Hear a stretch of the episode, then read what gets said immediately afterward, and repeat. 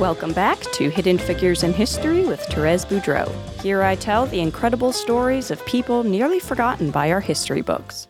Today I'll be talking about Witold Pilecki, who voluntarily entered and stayed in a Nazi death camp as a secret agent. Witold Pilecki was born on May 13, 1901, in Karelia, Russia. In order to give their four surviving children a Polish education, Witold's parents were forced to separate for a while, with his father working in Russia as the rest of the Pilecki family moved to Lithuania. The breakout of the First World War when Witold was 13 ensured that the rest of his education was constantly interrupted by having to move regularly, and also because Witold became deeply involved in the Polish underground. He continued his involvement in military activities after the war ended, including joining the Polish army in 1920 to fight against the Bolshevik invasion. Witold fought in the battles of Grodno and Warsaw before taking his final exams. Witold married Maria Ostrowska in 1931, with whom he had two children. The invasion of Poland by Nazi Germany caused Witold to take up arms again, while his wife and children stayed with relatives. When the Polish army was ordered to retreat to Hungary, Witold and a group of others refused, instead, joining the Polish underground. On November 9, 1939, Witold and the group created the Secret Polish Army, or TAP. TAP's activities included on the street intelligence gathering about the movement of German troops, committing acts of military sabotage, and hosting social activities aimed at countering both Nazi and communist propaganda. By 1940, there were rumors circulating about Nazi death camps, so TAP decided to send a volunteer to Auschwitz to figure out what was really going on in the camps and to report back to the Polish government in exile. On September 19, 1940, Nazi soldiers organized a sudden roundup on the very street Witold happened to be on. Although he was far enough away that he could have avoided selection, Witold voluntarily turned himself over in order to fulfill TAP's plans.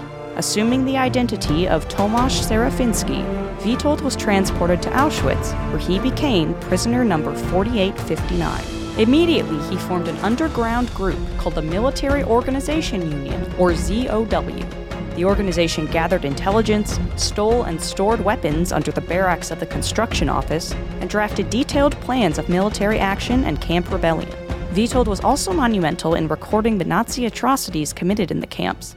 His first dispatch reached Warsaw on March 18, 1941. He sent two more written reports in May and June of 1942, both through escapees who were part of the underground organization. Witold urged the main command in Warsaw to grant ZOW permission to start a rebellion, and also to inform London about the mass extermination of the Jews. Despite his continued insistence, Warsaw remained unresponsive. Due to this lack of action, and also because the Nazis in Auschwitz were becoming aware of camp conspiracies, Witold and two other prisoners decided to escape after nearly three years in the camp. On the night of April 26, 1943, the three men unscrewed the door of the camp bakery woodshed, cut the alarm wires, and fled into the night. Once in Warsaw, Witold spent months drafting Raport W. Witold wanted permission to organize a campaign to liberate Auschwitz, but unfortunately, he was told that this was impossible. In the meantime, Witold joined groups dedicated to protecting Polish Jews as well as anti communist organizations.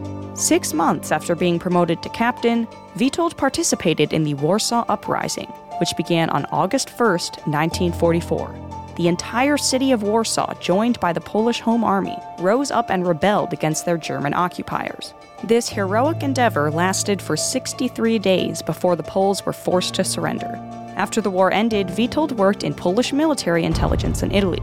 However, he soon returned to Poland to assist the exiled government there in confronting the country's new communist regime, and Witold quickly became their next target.